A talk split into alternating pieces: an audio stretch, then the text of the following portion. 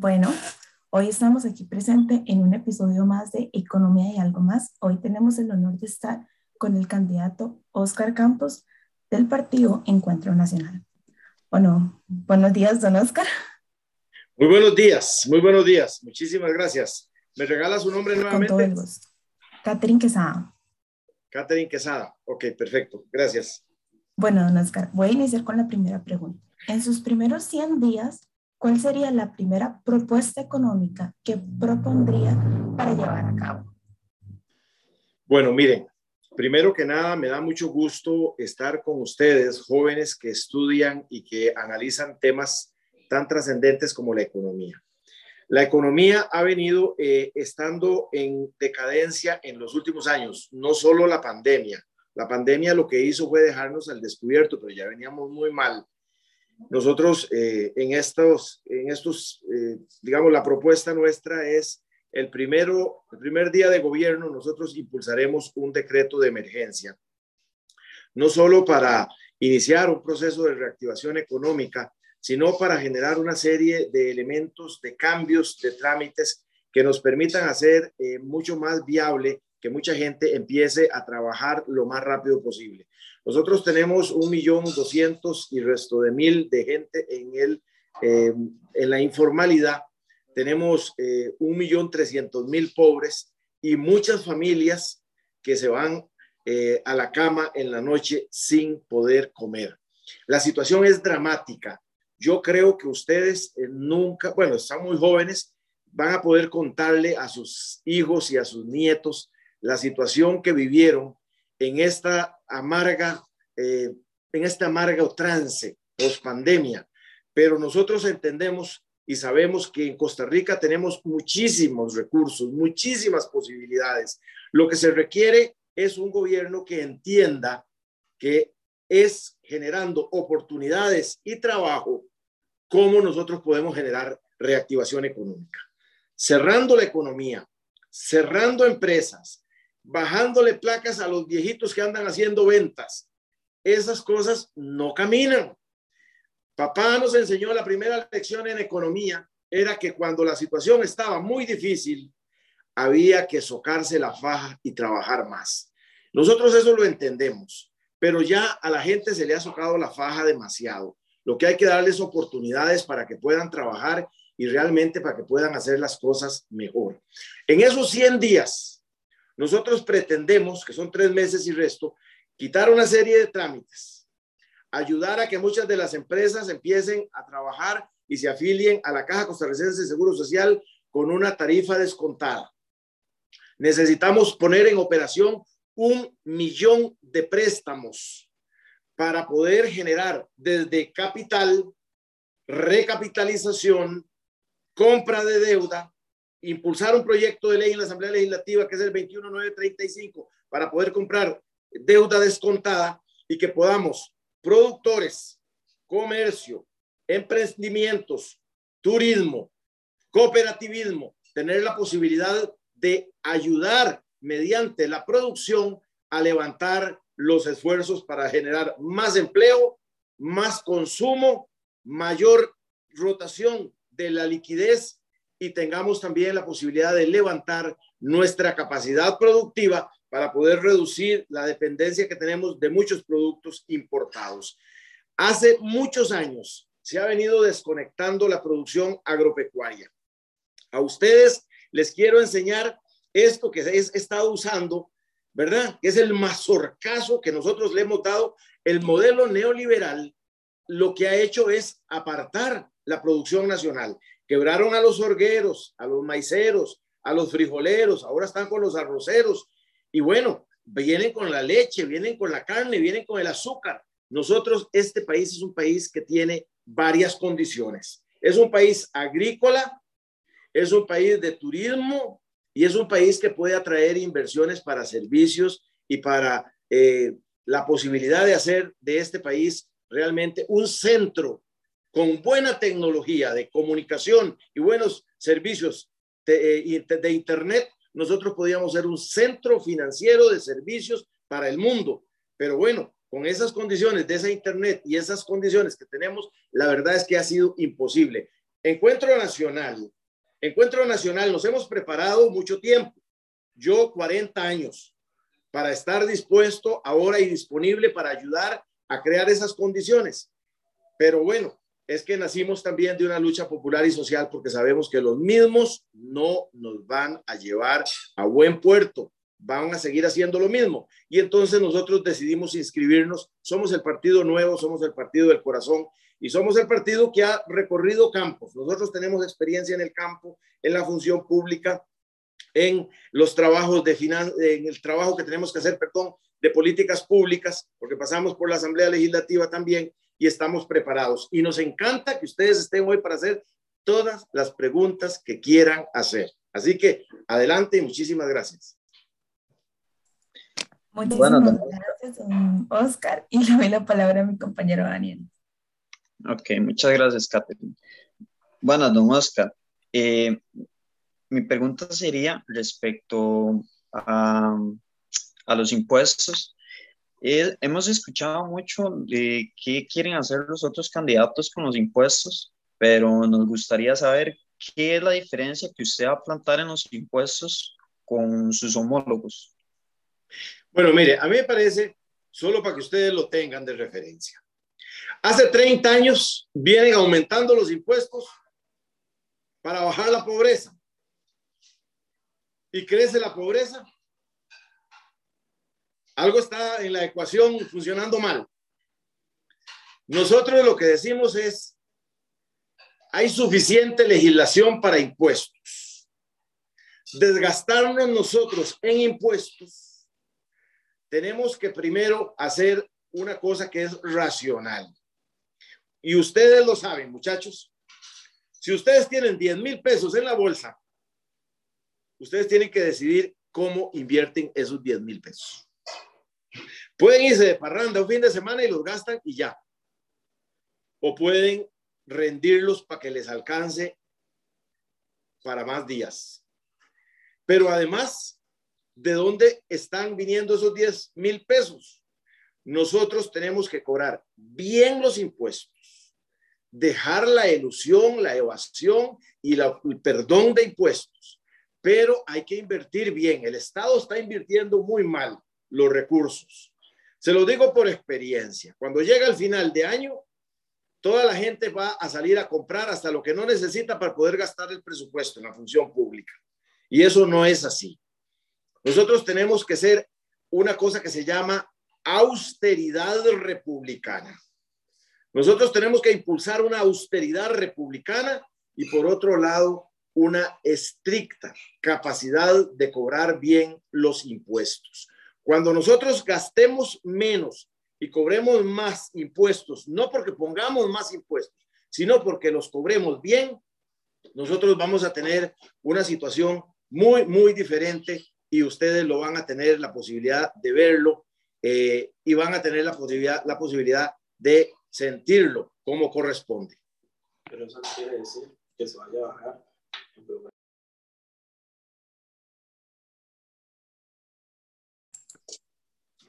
Adelante, ¿me escuchan? Sí, te escuchamos. Ok, eh, don Oscar, la siguiente pregunta sería, según datos del CEPAL 2021, el trabajo doméstico remunerado ha sido uno de los sectores más afectados por la crisis a nivel del latinoamericano. Inclusive, para el segundo trimestre del año anterior, los niveles de ocupación de dicha labor cayeron un 33.2% en el país. Ahora sí, me gustaría saber de qué manera se propondría abordar tomando en, consideración que la población dedicada a esta área en su mayoría se conforma por mujeres. Bueno, muchísimas gracias. Ahora que menciona la CEPAL, acaba de salir un informe, ojalá lo pudieran leer, muy fresquito, muy fresquito está, eh, hecho por la CEPAL, hecho por la OCDE, por la Unión Europea, creo que está el Banco Centroamericano de Integración Económica en donde establece la situación latinoamericana eh, y analizan el caso de Costa Rica. Nosotros, eh, está muy mal el país y ya lo, lo vislumbran desde afuera. Nosotros éramos un país que nos codiábamos con Uruguay en el tema de igualdad, de una sociedad muy igualitaria. Y ahora hemos ido, hemos ido descendiendo a ser el país dentro de los 10 países más desiguales del mundo. ¿Y saben con quién nos estamos comparando? Con Ruanda, con Haití. Y eso es vergonzante, pero es el resultado de una serie de políticas erradas, equivocadas, de cerrarle la oportunidad a la gente, de quitarle el financiamiento, de quitarle los mercados, de quitarle la investigación y la transferencia, de separar a las universidades de la investigación y de la transferencia de los actores principales de producción básica y primaria. Y bueno, también hay una desconexión con sectores productivos eh, del comercio y de servicios. Y eso nos parece que es muy triste. Y por supuesto que los que más están saliendo afectados son los jóvenes y las mujeres. Los jóvenes, ya le hablo de las mujeres, los jóvenes, hay un millón setecientos noventa y cinco mil jóvenes de entre los 16 y los 35 años, que muchos de ellos ni estudian ni trabajan. Y eso no puede ser así, porque eso es la gente, es la ciudadanía del futuro. Nosotros nacimos a la vida política por ustedes, por los jóvenes, y trabajamos con ellos en la lucha por sacar al ministro de Educación que no funcionaba, el ministro Mora, y estuvimos en la calle con los muchachos, con los transportistas, después con los agricultores y con los cooperativistas y con los maestros en el plan fiscal. Yo creo que el plan fiscal lo adversábamos y cuando lo adversábamos alguna gente nos decía que era que nosotros éramos extremos. No, es que el plan fiscal es un balazo en el zapato para los de abajo, para los de arriba no tanto, pero para los de abajo, la clase media y la clase pobre se los está llevando el carajo. Mujeres, nosotros tenemos 2.549.000 mujeres en Costa Rica, 275.000 jefas de hogar, en la mayoría desempleadas. Y a ellas nosotros tenemos que hacer un abordaje urgente. En Encuentro Nacional entendemos que es necesario sumar los recursos del el IMAS y de asignaciones familiares y del el INA para hacer un programa emergente y urgente de acompañamiento a muchas de esas mujeres que tienen posibilidades de hacer su propio trabajo o capacitarlas para que puedan trabajar y a sus familias, porque hay alguno, uno o dos hijos mayores que podrían estar sin trabajar y ahí en la casa. Y nosotros tenemos que abordar la familia como un núcleo. Y eso lo podemos hacer con el IMAS, con el INA, con asignaciones familiares y con la banca para el desarrollo. Nosotros hablamos de fortalecer el movimiento cooperativo y podría ser que hiciéramos cooperativas de mujeres para que puedan emprender y puedan trabajar y acompañarlas en el tema de el producto, el valor agregado y la comercialización, porque hay muchas cosas que podríamos hacer, pero no podemos estar dándole la espalda a ese contingente tan importante de mujeres, ¿verdad? Dos millones quinientos cuarenta y nueve mil. Eh, muchas de ellas, prácticamente la mitad, requieren una atención urgente, especializada y nosotros queremos que el INA tenga, tenga la capacidad de tener presencia en todos los cantones de Costa Rica para atender a esos sectores vulnerables. Don Oscar, eh, la siguiente pregunta como para ponerlo en contexto, usted nos estaba hablando de los agricultores del arroz, los agricultores de, del maíz, esta cuestión de, de la leche, véngase a llamar Dos Pinos o cualquier otra empresa que usted quiera llamarle, pero en ese punto eh, Costa Rica tiene un gran problema y es que tiene muchas, o muchos monopolios, por ejemplo, el, de, el del arroz, bien se sabe que el arroz tiene un precio muy elevado, el de la gasolina. Entonces, me gustaría saber, y para ponerlo en contexto, ¿qué es lo que usted podría hacer para llegar a solucionar estos precios tan elevados que tomándose en cuenta con otros productos de diferentes países, como usted bien dice, la desigualdad en Costa Rica es muy grande. Entonces, ¿cómo llegaría a mejorar estos precios y a establecer unos precios dignos y fijos? ¿Cuál es su nombre? Daniel Sandí. Daniel Sandí. Daniel, mire, el tema del arroz lo está abordando de una manera equivocada también eh, Rodrigo Chávez, ¿verdad? Me parece que es importante, se me perdió Daniel, bueno, ya está ahí. Eh, me parece que es muy importante, Daniel. Eh, en el tema del arroz, eh, yo quiero decirle que yo no soy productor arrocero, fui productor arrocero. Estuve a la par del sector arrocero muchos años, cuando fui viceministro y después como diputado, ayudándoles a pasar la ley de la corporación arrocera. Y conozco bastante del tema del arroz. Ese tema es un tema que requiere un abordaje mucho más serio.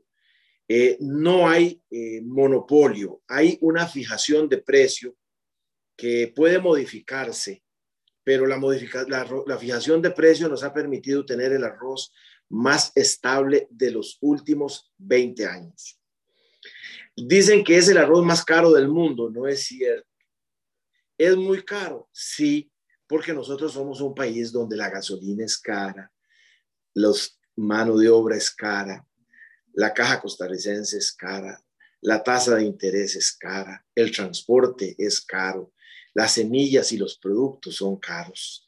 Y entonces nosotros sí tenemos que hacer un trabajo por la vía de hacer mucho más viable la producción, pero nosotros producíamos el 80% y ahora no estamos ni en el 30%. Quiero contarle, Daniel, que en el 2008, cuando se dio una crisis de los productos y una crisis alimentaria, eh, nosotros tuvimos que salir a comprar el arroz. Y resulta que cuando nosotros hicimos los cálculos, lo teníamos que comprar la tonelada alrededor de 480 hasta 490. Hicimos la, la licitación y el arroz no lo pudimos comprar porque se fue a 600. Y entonces tuvimos que declarar desierta para volver a comprar otra vez. Viera las peripecias que pasamos para poder tener el mercado abastecido, porque el arroz es el producto que más se consume en Costa Rica. Y defienden la importación de arroz Walmart y algunos importadores grandes, entre ellos eh, Maquila Lama, que es básicamente la gente de la Toyota, y otros grandes empresarios, que al final y al cabo hacen todas esas cortinas de humo para que la gente diga, no hombre, el arroz aquí es carísimo, aquí hay que traerlo de afuera. Mire, el arroz de Estados Unidos es malísimo. Para comerlo hay que mezclarlo con el nacional porque si no, no se puede comer. El arroz que es más palatable y más comible es el arroz que viene de Argentina y de Uruguay. Y la verdad es que también está bastante igual al precio nuestro. Si nosotros empezamos a des moronar y a desbarrancar a los productores nacionales, don Daniel, cuando la gente deja de producir los campos de arroz, guarda la maquinaria, la vende o se le oxida y después le dice, vaya a sembrar arroz porque es necesario volver a producir arroz, ya no es posible, no es fácil. Agricultor que se sale de la actividad viera lo que cuesta volverlo a levantar para que vaya a producir al campo otra vez. Cuando uno está en la universidad o cuando está en esos lugares, la gente es muy dado que los profesores le meten a uno algunos, algunos cuentos urbanos. Y uno de ellos es pelear contra los arroceros, los frijoleros, los maiceros. No, no, no. Me parece que lo que hay que hacer es mejorar la tecnología y la comunicación y la capacidad productiva del país eh, en vez de agarrarla contra los productores, porque después de que sacamos los productores, nos quedamos sin productores y nos quedamos sin producción. Y cuando haya una escasez, la verdad es que eh, el pueblo costarricense, que es el que consume una gran cantidad, eh, bien, fíjense que el arroz debe estar como a 600 pesos el kilo. Y con dos kilos, una familia prácticamente come la semana, ¿verdad? Eh, son 1.200, 600 y 600, 1.200. Yo compré una bolsa un día de estos 1400 y algo, un buen arroz. no son ni dos cervezas, ¿verdad? Entonces, a mí me parece que le hacen demasiada bulla de que es carísimo, pero lo que no han sabido es lo que cuesta ir a producir. Yo me metí a producir arroz para saber lo que cuesta y las dificultades que se tiene con las enfermedades, con las plagas, con que llueve, con que no llueve, con que no llega la, cosechadora, con que llegó, que se pegó, que entonces duró dos días pegada y el arroz cayéndose y ya viene el agua. Viera qué difícil que es, Daniel. Entonces a mí me parece que el monopolio del arroz no hay monopolio y el tema que dicen que es el arroz más caro del mundo tampoco lo es. Nosotros lo que tenemos que hacer es bajar costos, ¿sí? Mejorar la infraestructura eh, de apoyo a los productores, sí. Me parece que eso nos ayudaría a bajar los, la los costos de producción y también ayudar a crear algunas reformas a la corporación arrocera que nosotros impulsamos en el 2000, en el 2000, 2001 y tiene algunas cosas que hay que cambiarles como por ejemplo que los exámenes o los análisis los haga, eh, la, los haga la corporación arrocera y no la industria que al final tiene al productor un poco contra la espada y la pared. Pero bueno, hablemos de los otros monopolios, porque podríamos hablar del monopolio del ICE o del monopolio de los bancos o otras cosas que usted quiera hablar. Hablemos de eso, porque a mí me encanta que abordemos ese tema, porque ahí vamos a entrar a un tema de si nosotros queremos quedarnos sin esas instituciones o las queremos conservar y mejorarlas.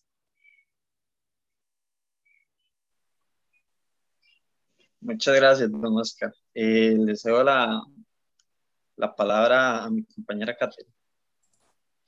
Ok, don Oscar. Siguiendo con el hilo de las instituciones y todo, ahora me gustaría hablar sobre las instituciones públicas. Y en este caso, ¿qué haría usted con las instituciones públicas con funciones duplicadas? ¿Y qué haría con sus trabajadores? ¿Como cuáles funciones duplicadas? ¿En cuál empresa? ¿Cuál institución? Bueno, podemos hablar de, no sé, algún ministerio que, que tenga, no sé, funciones con diferentes nombres, pero muchas, muchas gracias, eh, Caterín. Muchas gracias, Caterín. Eh, yo voy a hablarles de una que me enoja mucho. Mire, nosotros tenemos al COSEBI, por ejemplo, que es el que da eh, los cursos para las licencias. Eh, y bueno, eh, hay que esperar a que lo liberen en, la computadora, que lo liberen en las redes. Y nosotros hemos visto, por ejemplo, gente que tiene que ir de Limón a hacer ese examen a Nicoya. Porque en Limón no hay campo. Y entonces yo tuve la oportunidad de ir a Guanacaste y nos encontramos que habían gente de Limón. Entonces les preguntamos, ¿por qué vienen de Limón? Dicen, porque no hay campo allá y solo encontramos campo aquí en Nicoya. Entonces le pregunté al de Nicoya, ¿cuántos atienden por día? Me dice, tres en la mañana y tres en la tarde. Imagínense, una oficina para atender tres muchachos en la mañana, media hora, y tres en la tarde, otra media hora, y el resto del día.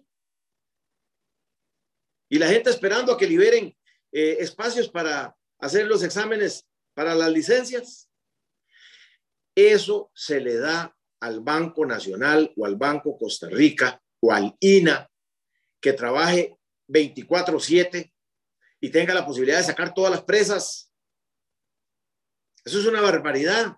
Eso es una obstrucción, es una traba innecesaria. En esas cosas estoy de acuerdo que eso se tiene que terminar. Y hay que hacer un análisis una por una. Y nosotros estamos de acuerdo en que debe haber eficiencia del Estado para atender a quienes somos usuarios de los servicios del Estado. Pero hay que tener cuidado, especialmente Daniel, Catherine. Eh, no sé si aquí está Juan Daniel Vargas, es de los, de los compañeros nuestros, ahí está don Ulises de Encuentro Nacional, que yo le pedí, y Alexander Valverde. Vean, por ejemplo, lo que sale hoy en, Diario Extra. Uno de los candidatos dice, Costa Rica debe vender los bancos del Estado.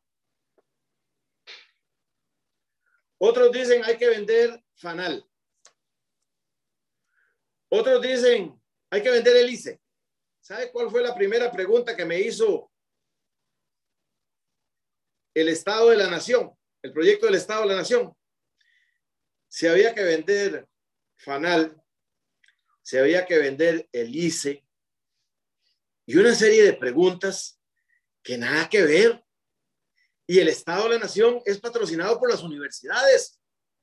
Caramba, y que lleguen a preguntar solo cosas de esas, uno lo que dice es, ¿dónde están el pensamiento, las ideas, la gran visión de futuro de las universidades? En vender las instituciones del Estado. Yo quisiera decirles a ustedes, ustedes quieren que vendan las instituciones del Estado y que nos quedemos sin bancos, que nos quedemos sin el ICE, que nos quedemos sin el INS, que nos quedemos sin la Caja Costarricense de Seguro Social, que nos quedemos sin un montón de instituciones y después, ¿qué hacemos nosotros? En, las instituciones yo quiero hablarles, por ejemplo, de la Caja Costarricense de Seguro Social. Hay que arreglarla, inclusive yo creo que hay que intervenirla para poder hacer una serie de cosas que hay que hacer porque ahí están muy mal hechas las cosas. Pero yo lo que creo es que tenemos mucha gente inútil debilitando las instituciones para que la gente diga que las instituciones no sirven y que hay que venderlas. Por ejemplo, los recursos de Fonatel. Hace 12 años, desde el 2008, que se creó la ley de Fonatel y se le pasaron a la Fonatel los recursos para que pudiese hacer un trabajo de conectividad. No ha hecho la conectividad y ahí tiene. A mí me habían dicho que 296 millones. Ayer en un debate oí que eran casi 500 millones de dólares. Y la gente está sin internet y sin conectividad. Entonces, ¿qué hay que hacer? Primero poner gente decente, eficiente en las instituciones, mejorar el servicio, revisar si hay dualidades. No tiene sentido que hayan dualidades. Sobre todo, ¿sabe cómo se va a corregir mucho? Eso, en gobierno digital, en que muchas cosas se puedan hacer de manera digital que no ha avanzado como tiene que avanzar. La propuesta nuestra es que hay que revisar todo. No estamos pensando en que hay que vender las instituciones del Estado, porque nosotros empezamos a vender las instituciones del Estado y nos quedamos sin nada para heredarle a nuestros hijos y a nuestros nietos. Ustedes merecen que Costa Rica les herede un aparataje institucional eficiente, pequeño, no Gastón, que le sirva en los tres temas centrales que nosotros queremos, Daniel, Caterín, Alexander, eh, Juan Daniel. Primero, educación. Educación, educación, educación. Un país sin educación está frito. Segundo, salud, salud, salud. Nosotros necesitamos salud para trabajar. Y por eso queremos tanto a la caja y creemos que hay cosas que hacer y mejorar en la caja costarricense de seguro social. Y el tercero es empleo. Todos los jóvenes aspiran a tener un empleo. Si tienen una buena educación y tienen buena salud y nosotros le hemos dado una condición especial al Estado en financiamiento, en una salud, en un clima de inversiones, nosotros podemos generar empleo, sobre todo para un tiempo que viene en donde la revolución industrial en donde nosotros necesitamos a los estudiantes y a los jóvenes nuestros preparados para hacer un abordaje como debe ser en ese, en ese mundo que viene del conocimiento, nosotros necesitamos a los jóvenes preparados para poder abordar y tener empleos y desarrollarse, ojalá no como funcionarios, sino ojalá como emprendedores y como empresarios. Bueno, Oscar, eh, nada más darle un agradecimiento por, por, su tiempo, por venir a, hablar un poco con nosotros.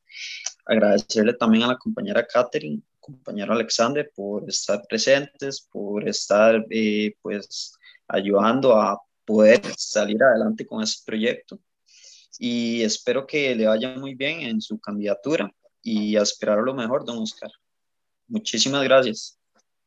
Yo quisiera yo quisiera antes de despedirme eh, decirles que nosotros para los jóvenes, para el millón setecientos noventa y cinco mil jóvenes, hablamos de un millón de computadoras y un millón de conexiones a Internet. Nosotros queremos eh, que los estudiantes tengan, los ciudadanos jóvenes tengan la oportunidad de ir a las universidades públicas o privadas. Las privadas no tienen examen de admisión, las públicas sí. Nosotros queremos eh, pedir e influir para que se quiten los exámenes de admisión en las universidades públicas. Ya la UNED no la tiene. Eh, queremos que la UTN y el Tecnológico y la Universidad Nacional a la brevedad posible los eliminen y después la Universidad de Costa Rica lo hizo Uruguay con muy buen suceso, lo hizo México con muy buen suceso, han abarrotado las universidades llenas de jóvenes interesados en estudiar, en formarse, en ser una generación del conocimiento. Y nosotros eso lo vemos maravilloso y lo queremos para Costa Rica. Nosotros les pedimos, esta es nuestra insignia, ¿verdad? Un corazón, lo tenemos en la bandera, una bandera blanca, encuentro nacional con un corazón le pedimos a todos los ciudadanos que tengan la posibilidad de ir a votar, de ir a votar temprano. No tenemos plata para hacer esas campañas y esas vallas y meternos en las redes y hacer publicidad y en, los medios de comunicación escritos y televisivos, pero nosotros caminamos, estamos caminando el país eh, con bandera al hombro, con estos eh, insignias, estos eh, significativos espacios para que nosotros tengamos la posibilidad de que la gente entienda que hay gente que quiere vender el Estado. Nosotros no queremos vender al Estado, queremos revisar las instituciones, fortalecerlas, ponerlas al servicio, darles una nueva oportunidad para que realmente le puedan servir a la sociedad costarricense y a ustedes que están en economía. Yo quiero decirles que Costa Rica puede hacer muchísimas cosas porque tiene maravillosas oportunidades. Tenemos eh, no se ha querido hablar del gas, pero tenemos gas. No se ha querido hablar del petróleo, que es un tema tabú, tenemos petróleo. No se ha querido hablar del oro, tenemos oro, que se lo están robando, pero nosotros no queremos explotarlo porque Dios guarde, porque se lo lleven, pero lo lleven otros, pero nosotros no. Y nosotros tenemos posibilidades de generar mucho más energías limpias en la geotermia, pero no nos gusta decir eso porque hay Dios guarde, porque están cerca de los parques nacionales. Es un tema que nosotros debemos hablar y debemos abrir ese debate y de ese debate es muy importante que ustedes, los jóvenes, también tengan la posibilidad de, de impulsarlo y analizar. Muchísimas gracias y que tengan un feliz día. Muchísimas gracias e igualmente.